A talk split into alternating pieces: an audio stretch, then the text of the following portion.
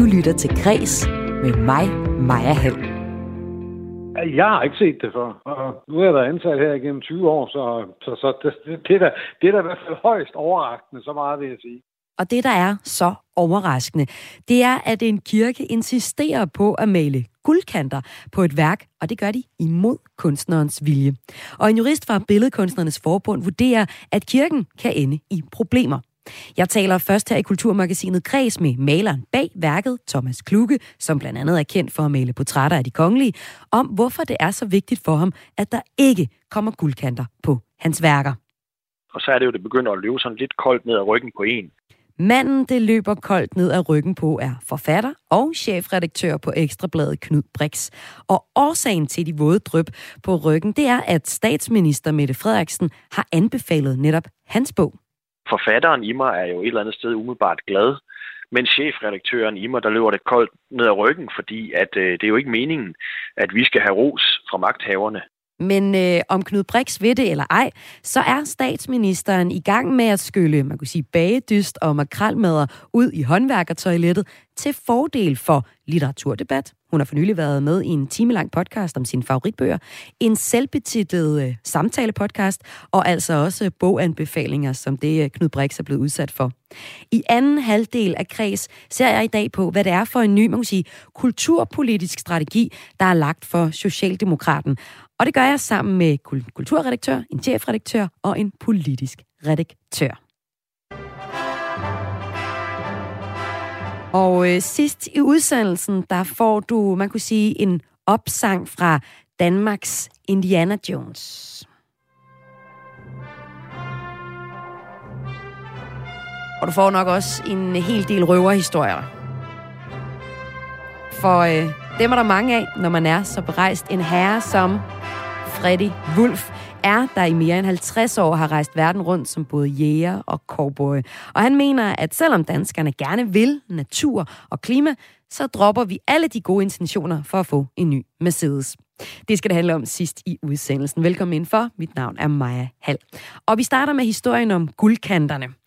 Guldkanter på to kunstværker har vagt stor debat siden august. Og nu er der ny udvikling i sagen, da forbundet bag billedkunstnerne nu går ind og bakker kunstneren bag værkerne op. Sagen rejser blandt andet spørgsmål om en kunde kan tillade sig at ændre på det kunstværk, kunden har bestilt, eller om det er en krænkelse af kunstnerens vision for værket.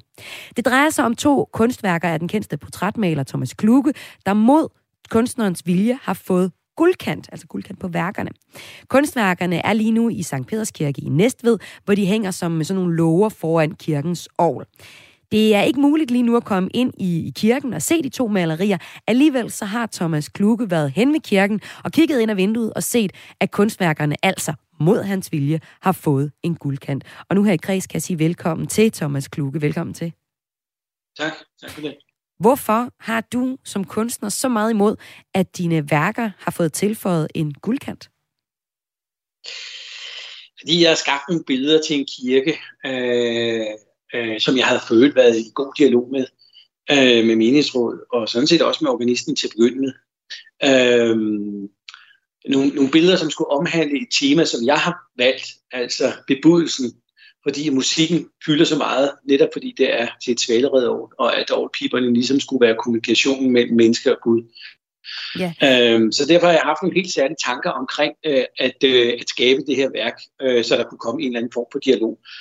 Og øh, en ramme er altid noget, der afgrænser, øh, og jeg ønskede ikke, at mit billede egentlig skulle afgrænse. Det er malet ind i et udefinerbart rum, altså i et mørke, som jeg plejer at gøre. Ja, hvis vi øh, lige kigger på, på billederne, så værket består af, af malerier på de her to lover, der hænger sådan foran kirkens år i sådan syv meters højde.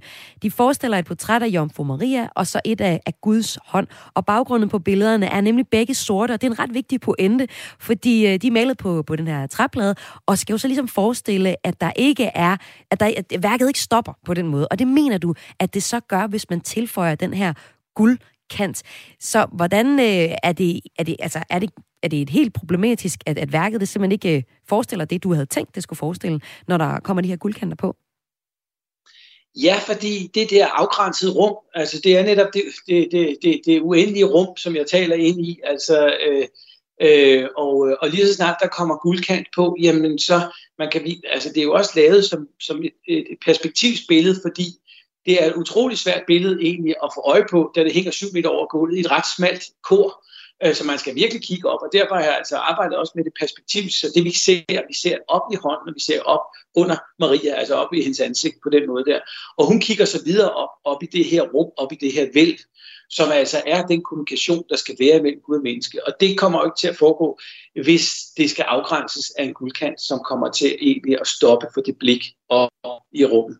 Og hvis vi ser på, på baggrunden for det her værk, du har lavet, så er det sådan, at du er hyret af meningsrådet i St. Peders Kirke direkte efter, du har vundet en opgave i en, en konkurrence mod flere andre kunstnere.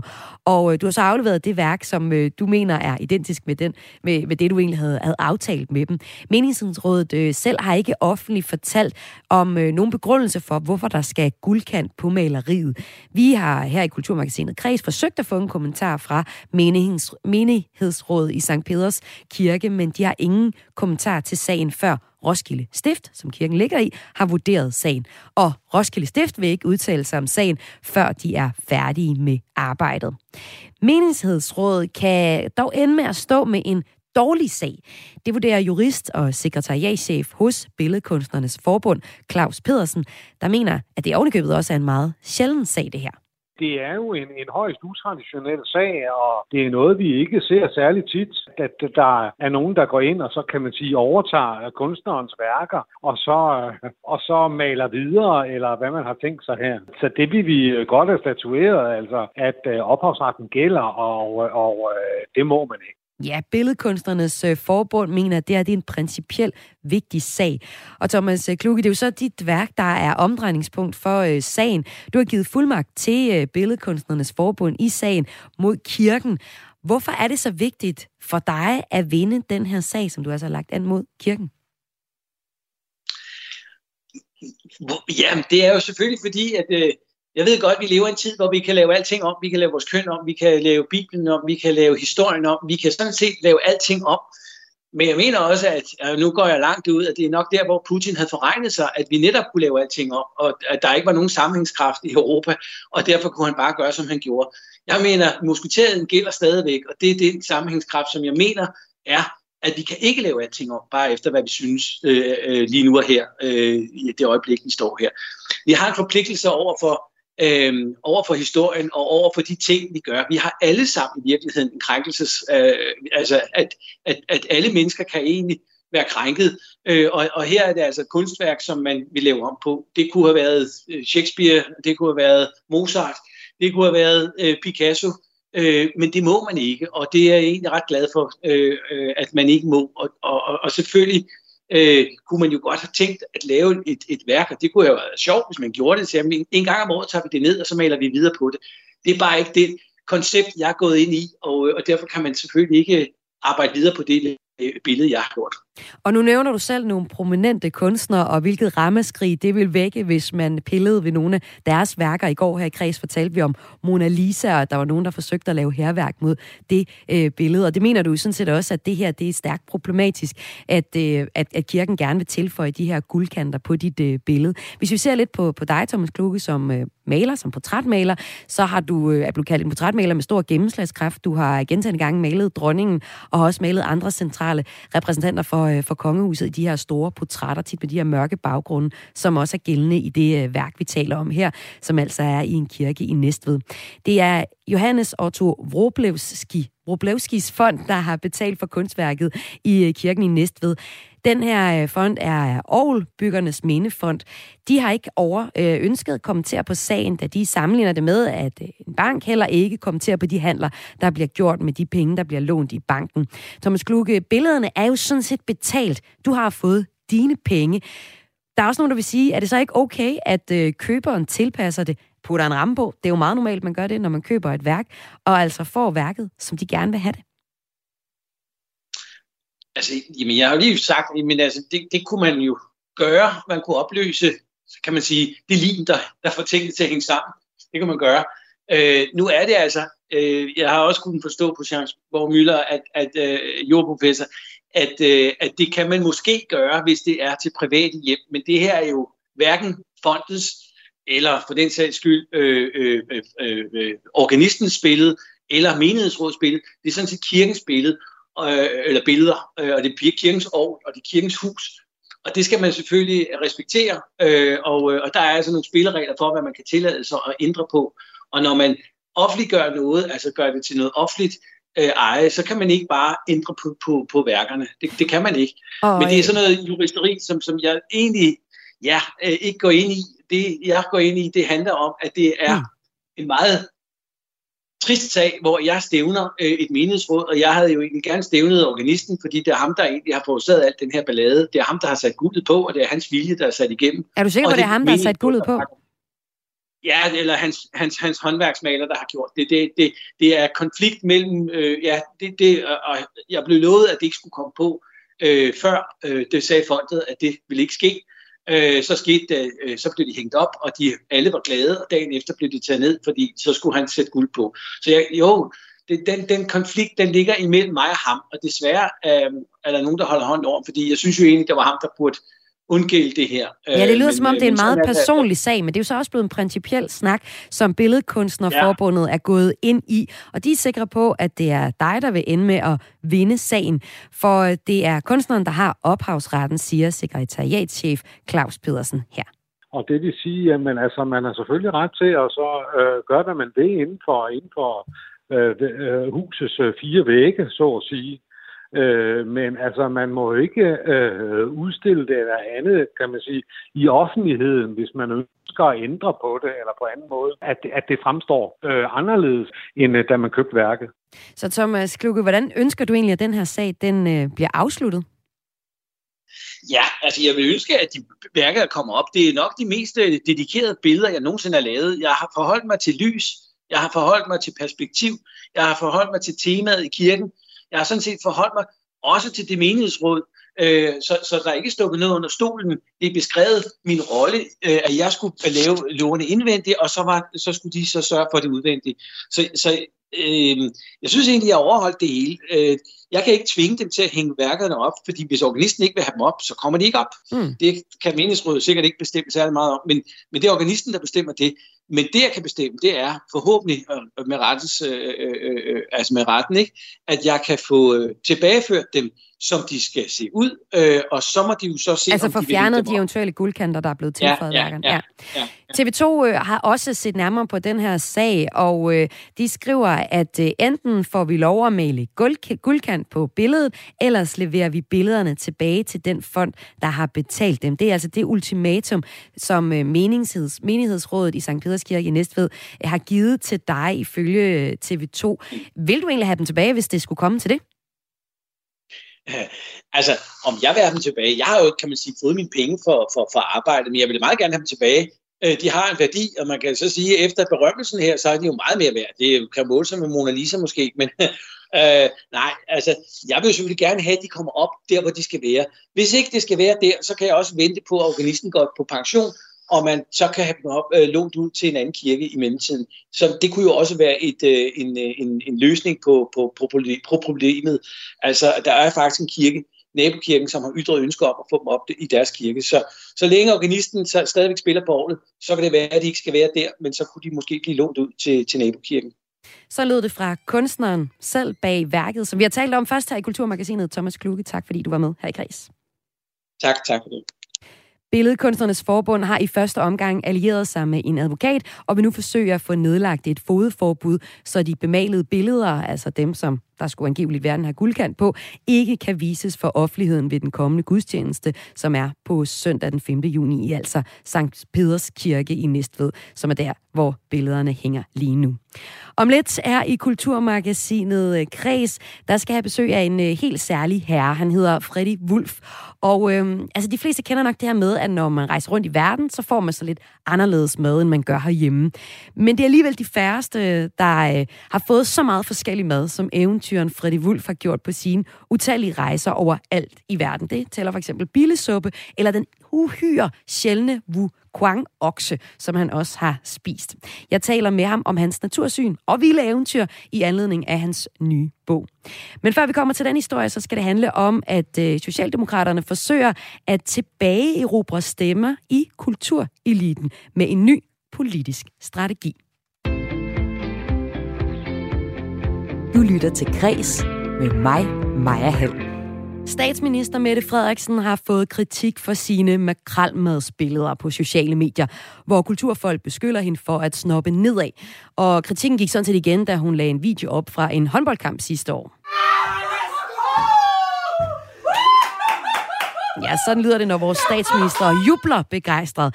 Men nu er det ikke, at Danmark er videre til semifinalen i VM i håndbold, der får statsministeren til at juble.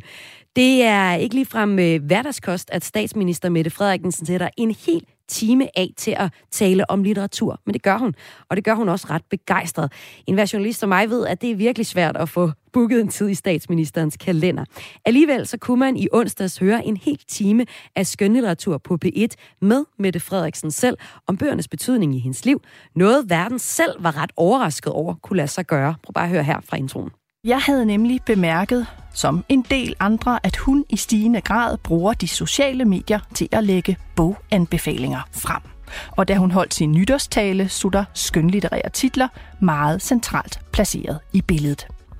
Så jeg vil naturligvis gerne tale med Mette Frederiksen om forholdet til litteraturen. Hvad betyder den for hende? Hvad læser hun? Og hvorfor?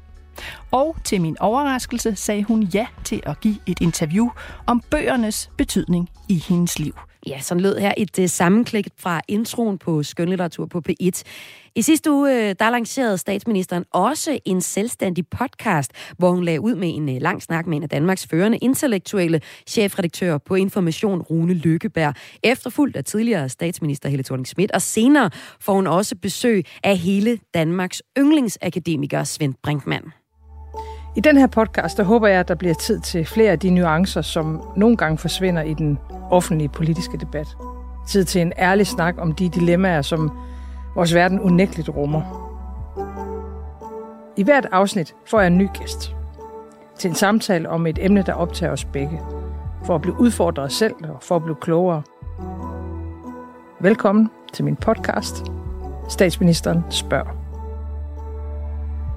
Ja, og oven i de her to ting, altså en øh, uh, litteratursamtale og en ny podcast, så uh, har statsministeren også været bogblogger. For eksempel ved at anbefale Ekstrabladets chefredaktørs eneste roman på sine sociale medier. Noget, som uh, chefredaktør Knud Brix ikke faktisk rigtig glad for. Det kan vi høre om senere. Hvor vi også skal tale med Radio 4's politiske redaktør om, hvorfor Mette Frederiksen ser ud til at være blevet mere finkulturel. Men først skal vi se på, er Mette Frederiksen reelt blevet fin kulturel? Altså, kan hun finde ud af at debattere om for eksempel litteratur? Det skal vi tale om nu, og det skal jeg med Michael Bak Henriksen, kulturredaktør på Kristelig Dagblad. Velkommen til Tak skal du have.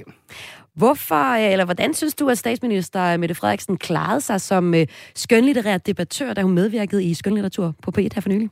Rigtig godt. Hun gav en masse gode råd til god litteratur, som man fik lyst til at læse.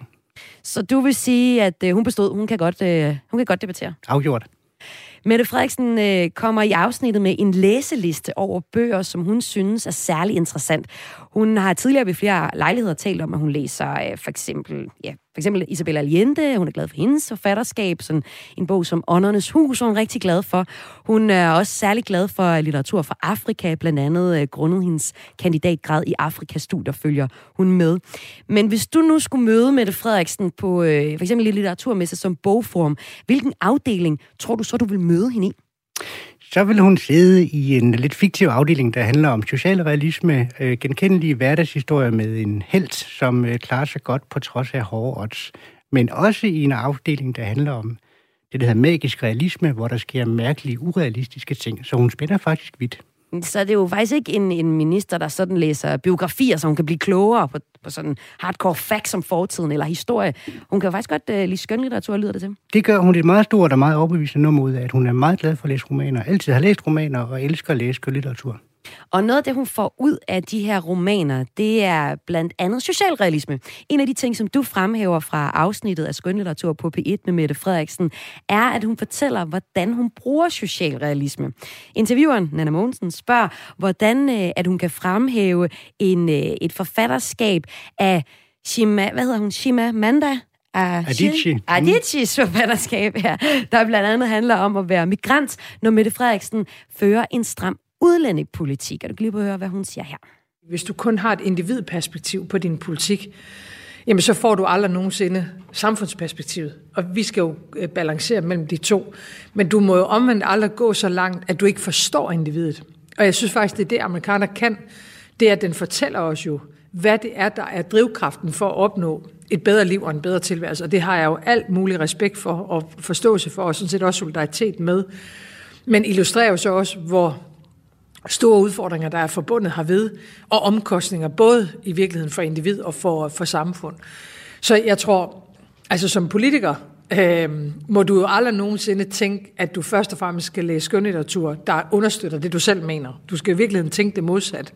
Altså bruge skønlitteraturen til også at udvikle dig. Og husk på ting. Husk på mennesker. Så lød det altså et klip fra øh, skønlitteratur på P1 om, hvorfor statsministeren læser øh, socialrealisme. Og hvorfor tænker du, det giver særlig god mening, at statsministeren læser lige præcis skønlitteratur, Michael? Det giver rigtig god mening, fordi øh, når vi læser skønlitteratur, så er det jo også en øvelse i at få empati med andre mennesker. Vi kan simpelthen sætte os ind i andre menneskers sted. Og det er et meget sympatisk sted at stå for en politiker.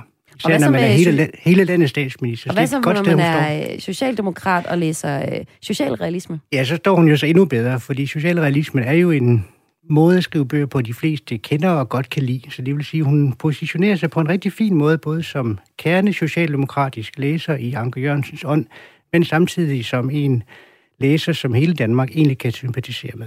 Og hvad tænker du som uh, kulturredaktør om hendes pointe om, at, at hun kan godt føre en stram udlændingepolitik, og så læse socialrealisme, hvor man blandt andet følger uh, migranters uh, hårde vej til et godt liv? Det kan man sagtens, og det synes jeg også, hun får forklaret meget godt i programmet, at det ene det er jo ikke sådan, når vi har med kunst at gøre, så er det jo netop aldrig sådan et et-til-et forhold. Man går ind og ser en kunstudstilling, og så går man ud og gør noget konkret. Kunst er ikke på den måde et instrument til noget. Men kunst skal få os til at se på verden på nye måder. Og det betyder ikke, at man så skal føre en helt bestemt politik, efter man har læst en roman. Det betyder bare, som hun også rigtig siger, at man kan se verden fra på andre måder, og så har man i virkelighed forhold sig til bagefter. Ja, så du er faktisk ret begejstret for uh, den måde, som statsministeren udtaler sig om litteratur på. Du mener også, at man kan godt høre i hendes, uh, hendes bagkatalog af, af bøger, at uh, det er ikke bare lige noget, hun er blevet instrueret i. Hun faker det ikke. Altså, hun er reelt interesseret i litteratur. Ja, det er det. Jeg kan godt lide ærligheden, og jeg kan ikke uh, se, at det her er særlig øh, kynisk orkestreret, og jeg tror heller ikke, man vinder valg på at læse gode romaner. Jeg tror, at hun helt ærligt har læst hele sit liv, øh, er glad for at læse, og glad, som hun også siger i programmet, for at se film og gå ind på museum. Ikke? Så det er en kulturinteresseret minister, som, øh, som fortæller om nogle forfatterskaber. Det er også det interessante ved, ved programmet her, at hun faktisk læser forfatterskaber, og ikke bare sådan pluklæser, men læser værker til ende. Ikke? Så, øh, så det virker ikke det på mig, og den smittende begejstring, den, den er svær at stå for. Og det overraskede dig jo så faktisk, at, at hun så også vælger at stille op til interview, fordi så meget tror du ikke, at det kan rykke politisk, og det er også noget, vi skal tale om lidt med vores politiske redaktør her på, øh, på Radio 4 om. Men du har ret stor respekt for, at, at, hun, at hun gør det, at hun går op og, og taler om det her niche-emne, som man næsten kan sige, det er. Hvorfor? Ja, altså alle medier er jo redigeret, og sociale medier er selvfølgelig også redigeret. Så der er ikke noget, der er på sociale medier, som er virkeligheden. Det er jo det er en beskåret og tilrettelagt del af virkeligheden, så hun har selvfølgelig tænkt over det her. Men jeg tror også, at det vil skinne kraftigt igennem, hvis hun aldrig havde læst en linje af Harper Lee, som hun anbefaler, eller Lea Ypi, albansk forfatter, eller øh, Jakob Ejersbo. Der er en række forfatter, hun, øh, hun anbefaler her, og det, der skal man faktisk have læst de bøger for at kunne tale om det på den måde, som hun gør. Så det er ikke det nok. Og så mener du så også, at det var en rimelig god smag, fordi øh, Dræb aldrig en øh, sangfuld af Harper Lee. Det er statsministerens favoritbog, mm. det er faktisk også din. Ja, bestemt. Det er afgjort en af de bedste amerikanske romaner, der nogensinde har skrevet. Hvad siger Virkelig. det om ministeren, at hun øh, rigtig godt kan lide den her bog? Jamen, det siger jo noget om, altså Harper Lees uh, Dræb ikke en sangfuld er en af de mest læste og omdiskuterede, eller om, det førte til nogle store sociale og vigtige reformer i USA, så det er en rigtig god bog for hende at anbefale. Men hun er også så meget inde i bogen, at hun også i programmet kan fortælle om forskellige niveauer, den her bog kan læses på. Så det er et rigtig godt valg, og det er en god bog, uanset om den skal bruges i et politisk sigte eller ej. Og hvor politisk det sigte det er, og om hun kan få noget ud af det, det skal vi tale videre om nu. Men tak fordi du var med her, kulturredaktør på Kristelig Dagblad, Michael Bak Henriksen. For det, vi taler om her i Kulturmagasinet Kreds lige nu, det er, at statsminister Mette Frederiksen hun er begyndt at prøve at blive lidt mere finkulturel, vil nogen sige. Hun deltager i hvert fald i et litteraturprogram, på samme tid med, at hun lancerer en samtale-podcast, altså en selvbetitlet samtale-podcast med sig selv, der hedder Statsministeren spørger, og spørger nogle prominente intellektuelle i Danmark. Og så laver hun også øh, lige en gang med et par boganbefalinger på sine sociale medier. Altså, øh, Mette Frederiksen er blevet finkulturel, men hvorfor?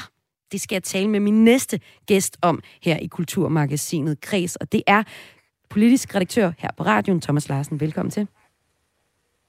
Tak skal du have.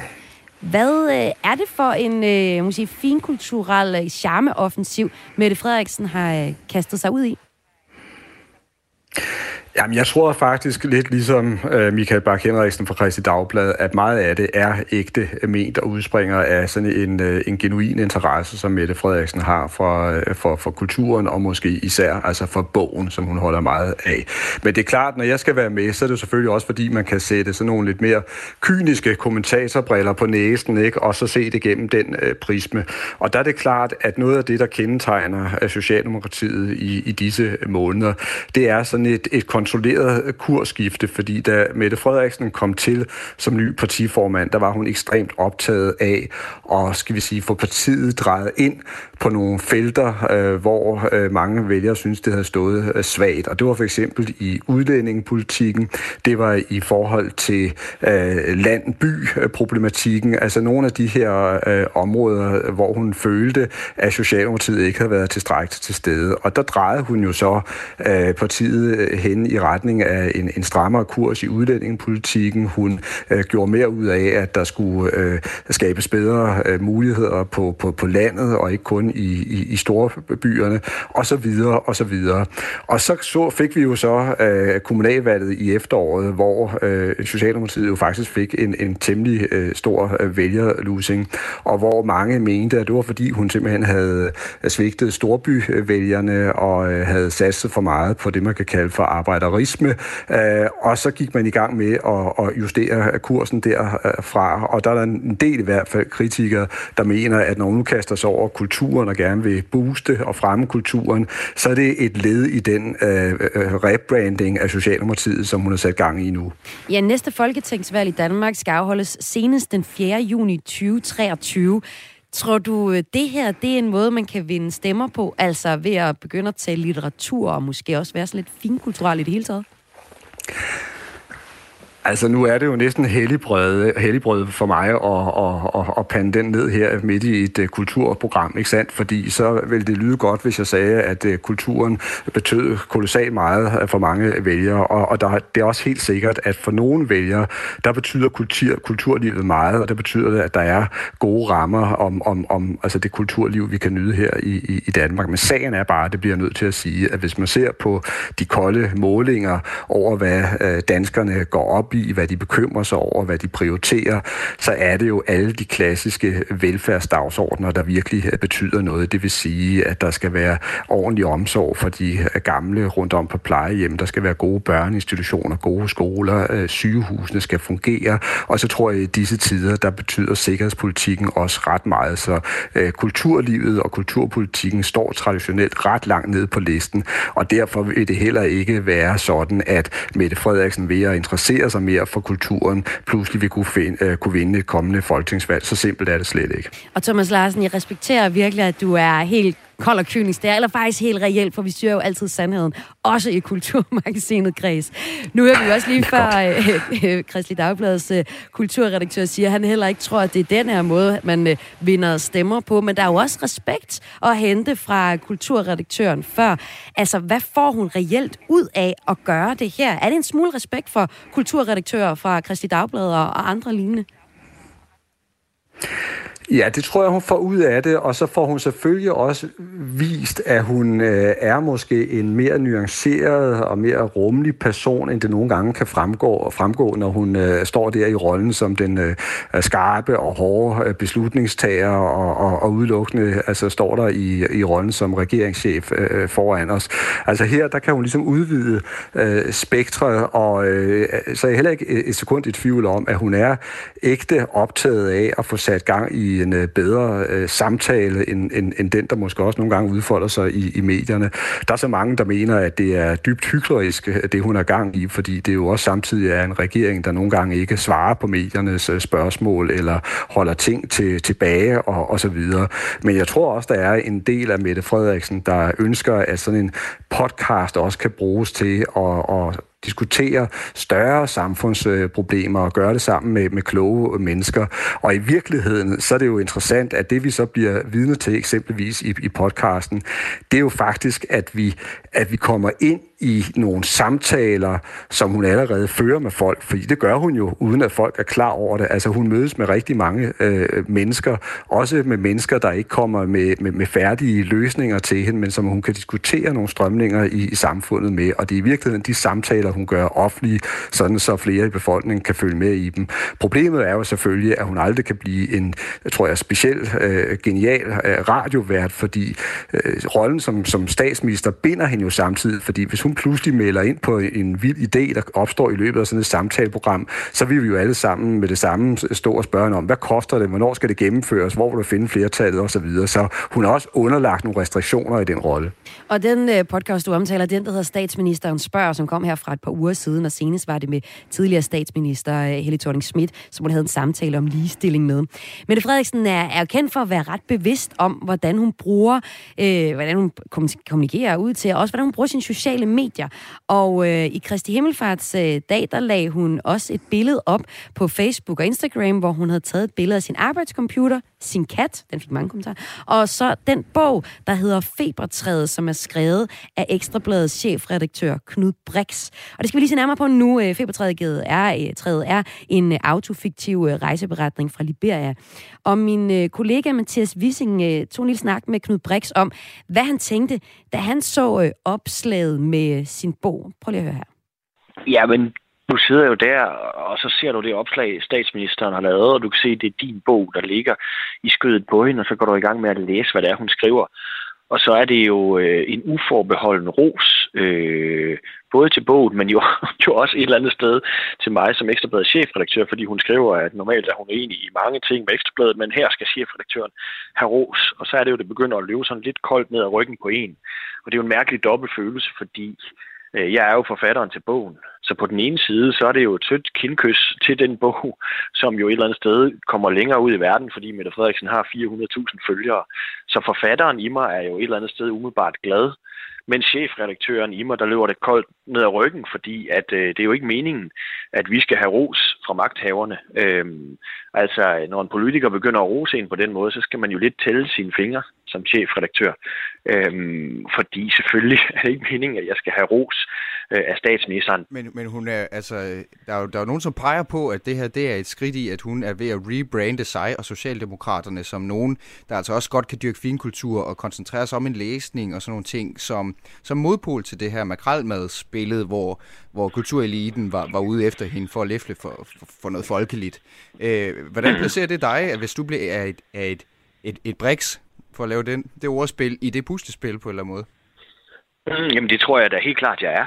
Jeg tror da helt klart, og jeg kan man kan jo sige, det er jo et eller andet sted også selvforskyldt, alt den stund, at det er forlaget, der har sendt øh, min bog til, øh, til statsministeriet, og det synes jeg er helt fint. Jeg skrev sågar også en personlig hilsen til hende i den, fordi at øh, vi har læst Afrikastudiet det samme sted, jeg ved, hun interesserer sig for Afrika, øh, så det er jo ikke så mærkeligt, hun læser den. Jeg har godt nok ikke regnet med, at hun ville lægge den ud på sin Instagram, og det er jo, det er jo fint nok, men jeg skal, man skal jo bare være så bevidst, at øh, selvfølgelig bruger hun det der aktivt.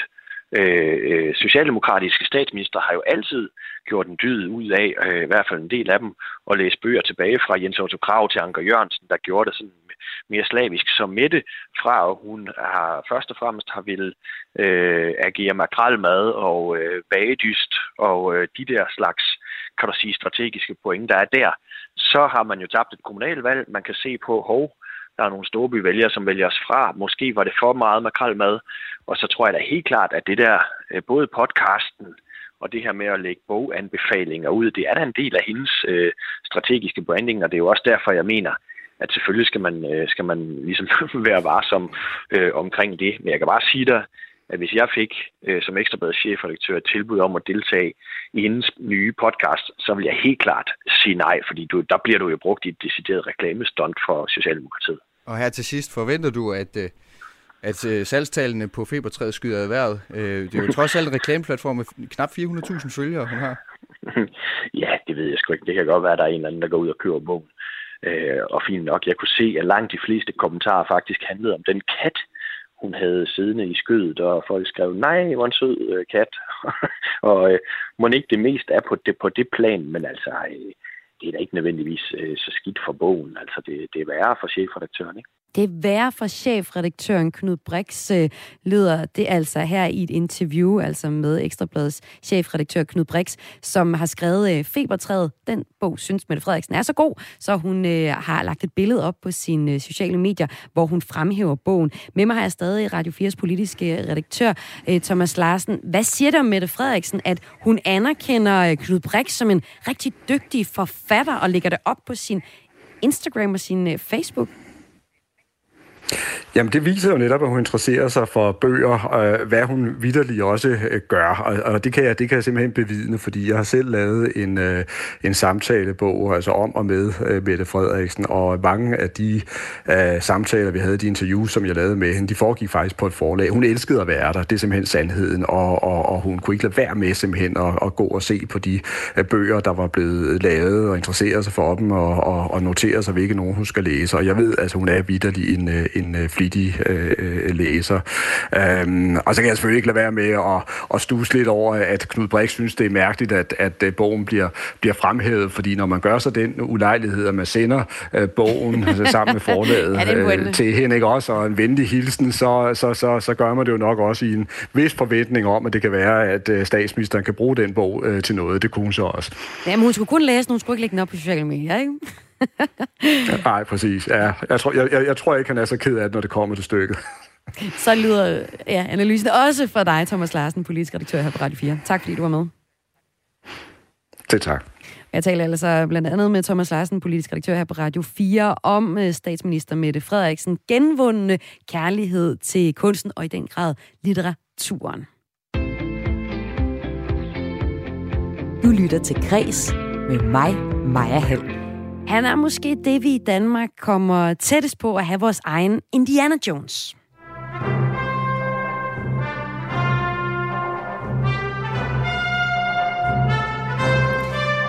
Freddy Wolf er navnet, og han har i mere end 50 år rejst verden rundt. Han har oplevet lidt af hvert, blandt andet øh, jagtet den mystiske Wukwang-okse i Vietnam, været guldgraver i New Zealand, øh, levet som Robinson Crusoe på en øde ø og været cowboy på verdens største range i Australien. I dag bor du i Spanien, og øh, der er du fremme med på en telefonforbindelse. Velkommen til, Freddy Wolf. Tak skal du have. Tak skal du have, Maja. Og ja, det er rigtigt. Og tillykke med din nye bog, Vilde Eventyr, der udkom i går. Tak skal du have. Tak skal du have. Den kommer vi nok til at høre lidt mere fra, for der er en masse røverhistorier, og også rigtige, reelle historier i den bog. Vi skal høre, hvordan en 77-årig rejsende har set verden udvikle sig. Vi skal simpelthen høre om dit natursyn. Vi skal blandt andet i den øh, forbindelse høre om dit forhold til at spise dyr, for øh, her har du smagt øh, lidt mere end de fleste, og er måske også lidt mere, mm, man kunne sige, kynisk i dit overordnede natursyn, når det kommer til dyr. Du virer i hvert fald ikke, du spiser det, der bliver serveret. Øh, så trods dit hjerte brænder for øh, naturen og dyrene. Du, øh, den verden, du har rejst i, er en verden, som øh, du oplever på mange måder er ved at forsvinde i takt med, at naturen forsvinder. Så prøv lige at fortælle mig, hvordan har verden ændret sig i de mere end 50 år, du har rejst rundt i den? Ja, altså, junglerne forsvinder jo ikke. Altså, det var tidligere japanerne, der skulle bruge alt muligt, alle træer til krydsfiner. Nu er det kineserne, der simpelthen voldtager alle junglerne, og det er, det er i Borneo, det er i Kambodja, det er i Laos, det er i Vietnam. Ja, det er over det hele. Vestafrika. Ja, hvis man ser på tal fra Verdens Naturfonden, så er det sådan, at 95, 75 procent af alle økosystemer på land er nedbrudt af, af menneskelig aktivitet. Det må man så også sige, det er man jo også selv medskyldig øh, til, eller hvad? Jo, det er da rigtigt. Det er vi jo på alle måder, ikke? Altså, man kan jo også se det på den måde, at, at befolkningen vokser, ikke? Man regner med, at i 2050, så er der været 10 milliarder mennesker, og mange af dem, de vil være meget rigere, end de er i dag og der vil også være mange flere fattige. Men der er mange, der er rigere, og hvad skal de have? Jamen, de vil have kød. Det er jo det. Og så fælder man junglerne, og øh, ja, for eksempel øh, på, på Borneo og Sumatra, og nu også i Amazonas og i Iranjaya og Papua New Guinea, det, dallet, det drejer sig om palmeolie, ikke? Nutella, Nutella, Nutella, Nutella, ikke? Men der er sgu palmeolie i alt muligt efterhånden, du spiser. Og det er det, der for øjeblikket virkelig der tager fat i naturen. Det er alle de der plantager, der skal laves rundt om med palmolie. Det er big business. Og det har jo også været business, der har ført, eller men det har også været business, der har ført dig ud i verden. Du er, Frederik Wulf, du er født i Randers efter værnepligt i Livgarden. Så arbejder du ved en, øh, en amerikansk militærbase på Grønland, og, og nedlagde som 21-årig dit første rensdyr. Et øh, job hos et stort aktieselskab førte dig så til Australien, hvor øh, du hørte, at man kunne få løn for at skyde hjorte i New Zealand. Du tog dig ned, blev ansat og vendte aldrig tilbage til hverken Danmark eller øh, dit gamle arbejde. Altså, det lyder jo sådan set også på den måde, at du har et, et lidt usentimentalt forhold til, til natur og dyr. Altså, det er også noget, man skal bruge, og, og jagt er også en, har været en stor del af dit øh, arbejde. Hvordan vil du egentlig overordnet bes, altså beskrive dit natursyn? Jamen, øh, jeg vil sige, sige sådan, at øh, hvad hedder det at være grøn? Det har jeg sgu altid været. Og jeg, øh, jeg jager faktisk kun, jeg jager på Grønland, ikke? Mm. Og der var der jo, der er jo rensdyrene, ikke? Men de går jo altså op og ned. Øh, det er sådan en cyklus, der er, de æder sig ud af, af, af ja, køleskabet. Så drætter hele befolkningen, eller øh, antallet ned, og så vokser det op igen stille. Så det er, og og ja, det er, det er så ikke så meget med, så jeg skulle kun ja. Øh, invasive arter. Jeg blev ansat af den New Zealandske regering som professionel jæger. Og der blev man bare lige vist ind i, i skoven og i bjergene, og så sagde de, der, du kan se det her område, den her dal og alle de her bjerge. Det er dit, vi ses om seks måneder. Og så tullede du rundt derinde alene i bjergene og skød dig frem i seks måneder mutters alene. Det var fandme noget af en oplevelse, det kan jeg godt love dig. Ja, hvordan var det? I hvert fald, Ja, man lærer sig selv at kende. Det er helt sikkert. Ikke? Og, det, jamen, man kan jo ikke sove i 12 og 14 timer vel om vinteren, når, det, når der ikke er lyst før klokken, klokken 8, og solen går ned klokken 6. Jamen, så kan man bare ligge derude i bjergene og kigge ud i mørket og tænke. Og uh, jamen, så ved man lidt, hvad man vil, når man, uh, når man prøver det der. Kommer man det, også tættere på ja. naturen på den måde? Ja, det kan jeg godt love dig. Når man bare ligger og sover der, nogle gange så, ja, man ligger bare og sover i naturen så kan man så høre, når en kronhjort går 10 meter fra en. Man kan ikke se, det er bælragende mørkt. Men at man er et af naturen. Man, er, ja, man kan sige, at man bliver næsten et rovdyr. Ikke? Altså en sanser, det bliver meget... Man lytter. Altså i det tætte skov, der lytter man mere efter vilje end der, og ser efter det. Og der er ikke noget, som, som mange jæger dyrker i Danmark med at sidde op på en stige eller tårn, og så, og så skyder de, når der kommer en ud i det åbne. Det er der jo ikke noget med. Man, man virkelig jager, altså pyrser dem går efter dem, finder dem. Og det giver nogle store oplevelser, og jeg, jeg, jeg skød jo ikke alt, hvad jeg så. Altså, hvis jeg så en hen, står en nus, en lille kalv, og så er der en krone hen, ikke? Jamen, så... Altså en mor? En mor? en mor ja, ja, ja, en, en hen, der stod med ja. den lille kalv, ikke? Ja, ja, ja et mordyr, det ja. vil sige. Ja. Men uh, ja, så sagde jeg skulle bare kigge på dem, og så sagde jeg farvel og gik, og så mm. kunne jeg nok finde, finde en eller anden en eller anden han, en handdyr, der hedder sådan en hjort, en kronhjort, og skyde et andet sted. Ikke? Hvordan synes bare, du så ja. egentlig, at, at øh, nu har du selvfølgelig ikke været i Danmark i, øh, det har du ikke været bosat i mange år, men øh, hvordan synes du, at danskernes natursyn er? Ja, det er jo ved at blive bedre, det vil jeg nok sige, ikke? Men der er før i tiden i hvert fald, jamen, øh, der var ikke noget, man ikke ville gøre for en ny Mercedes, vel? Og jeg synes jo stadig, at landbruget, det, skulle tage sig lidt mere sammen, men de har meget magt, ikke? Men hvis du tænker på, at 62 procent af Danmark er dækket af marker og dyrket, ikke? Og så kan du tage byerne og landevejene og alt det andet, så er der skudt ret meget tilbage til, til, til rigtig natur. Der er måske ikke rigtig natur tilbage nogle steder, som, som der var for nogle hundrede år siden. Men, men nu prøver man jo at lave lidt ved det med at lave de der uh, natur, nationalparker. Ja, det er der en stor... Ja, hvorfor er det et sjovt ord at kalde det en naturnationalpark? Ja, man gør det bare en nationalpark, som man gør andre mm. steder. Det er jo natur i sig selv, når det er en nationalpark, ikke? det, det, ligger, det ligger lidt i det hele, ikke? Jo, og lige nu der er der jo så særligt en debat om det uh, rewilding-projekt på, ja. uh, på Mols, med, der foregår ja, på Mols-laboratoriet. Og ja, øh, hvad, hvad skal vi ellers kalde det? Gen, gen Mm. Er genoprejser, der er oprejsning, det er lige meget, ja, ja. ved godt, Nå, men det var i hvert fald noget, der startede i, i 2016, og med 120 hektar, så øh, er, som der er omfattet af projektet, det er jo egentlig ikke sådan mega stort, men, øh, men turen er meget varieret i det her område, og artsrig og mere end flest andre steder, og, øh, og graden af menneskelig indgribet, det er så pointen ved det her, det er, den er, den er reduceret til, til et minimum, og man forsøger ligesom at, at, at gendyrke det, eller lade det gå det tilbage til det naturlige. Øhm, i, I det her projekt, det her re Wilding-projekt på Mols, der er der ret store følelser på spil i, i debatten om blandt andet de vilde heste, der løber rundt øh, bag hegn i, i Mols Bjerge. Modstanderne af projektet kalder det dyremishældning, fordi, fordi dyrene bliver overladt til sig selv. Det er en del af projektet. Det er hysteriske. Ja, du mener det hysteriske.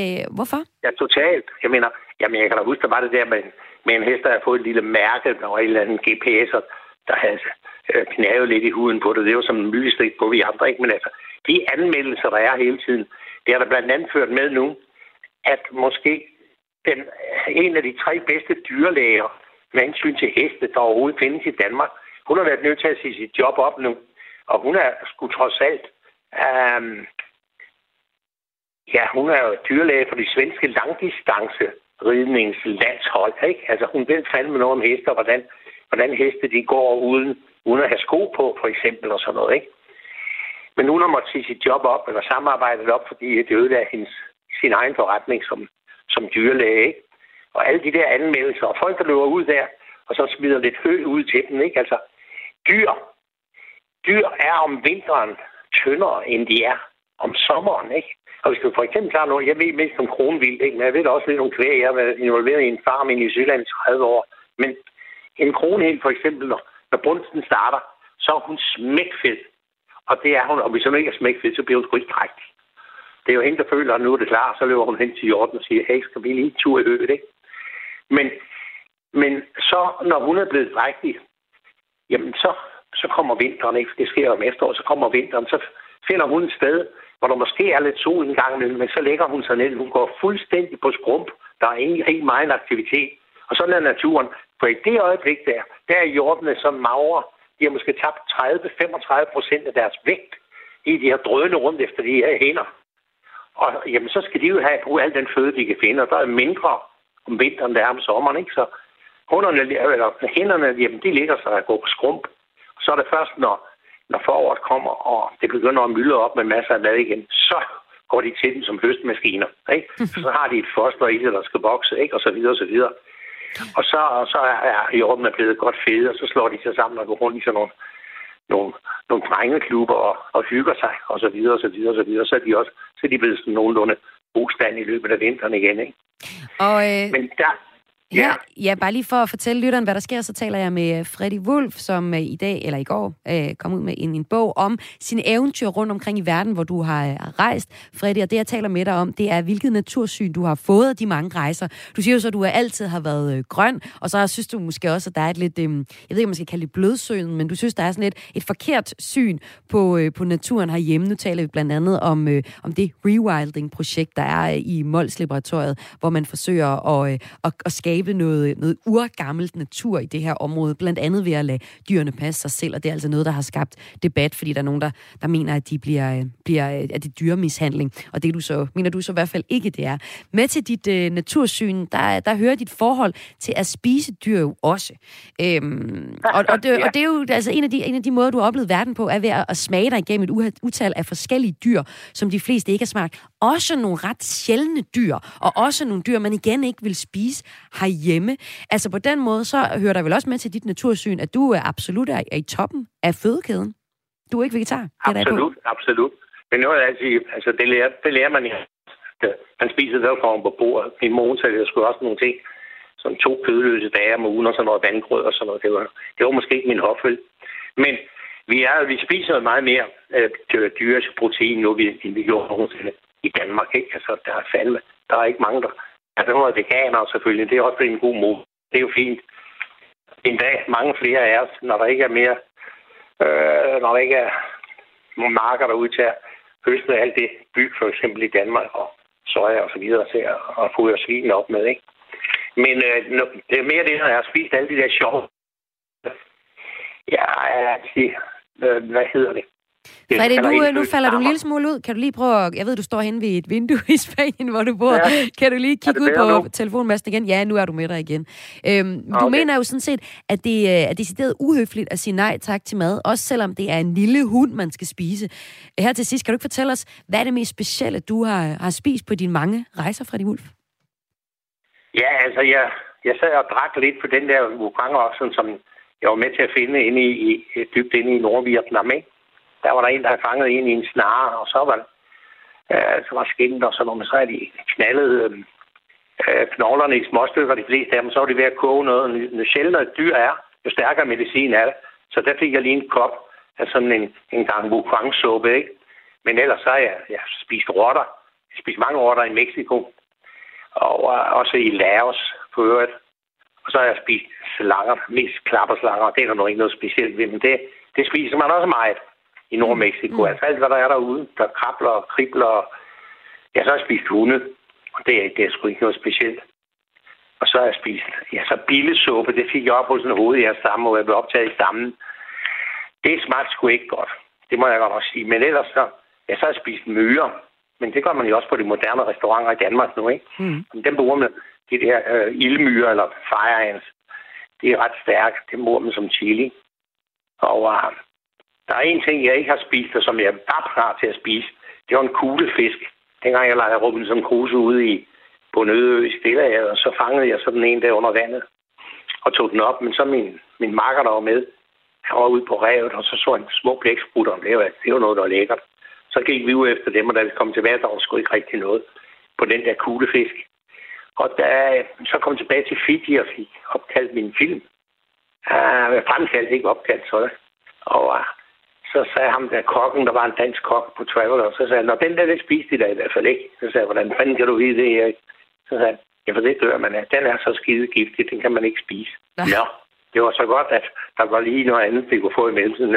Mm. Så har jeg spist masser af akvariefisk. Det var det, jeg kunne fange derude på øen, og så ville jeg lave nogle små fælder. Så, så spiste vi akvariefisk. Jeg så spiste aber. Aber i Mexico.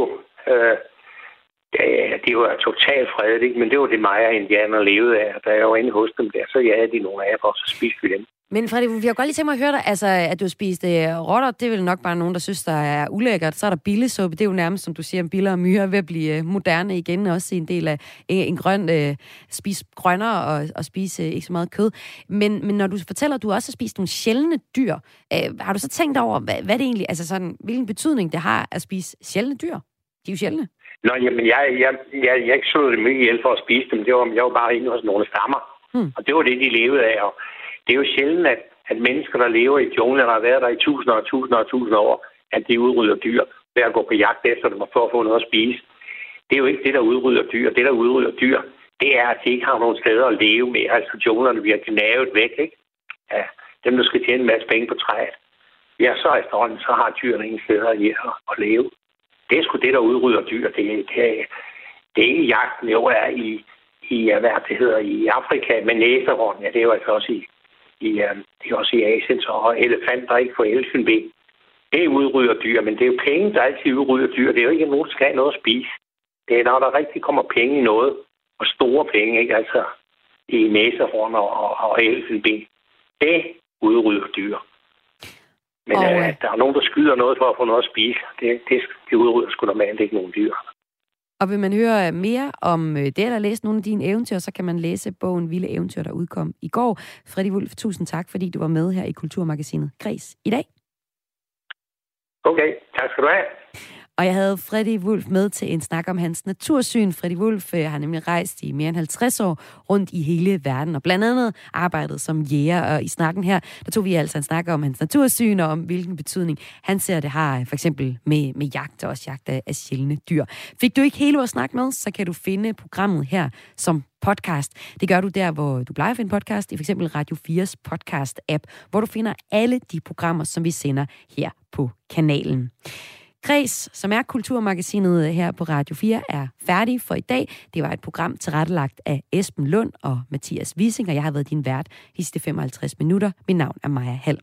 Har du øh, en, et tip til en god historie, eller noget, du godt gad, at vi så nærmere på på øh, Kulturredaktionen her på Radio 4, så send os en mail. Send en mail til kreds radio 4 dk og det er kras radio4.dk. Du altså kan sende en mail til, hvis du har et godt tip, eller også godt skrive noget ris eller ros til programmet, så læser vi det her på redaktionen. Det var Kulturmagasinet Græs for i dag. Om øh, ikke så længe, så får du et nyhedsoverblik, og efter det, så kommer der vores eftermiddagsprogram, der hedder Missionen, der som altid ser nærmere på emission, prøver at gøre verden til et lille smule bedre sted at være. Det er altså her efter et øh, nyhedsoverblik her på Radio 4. Kan du have en rigtig fornøjelig eftermiddag.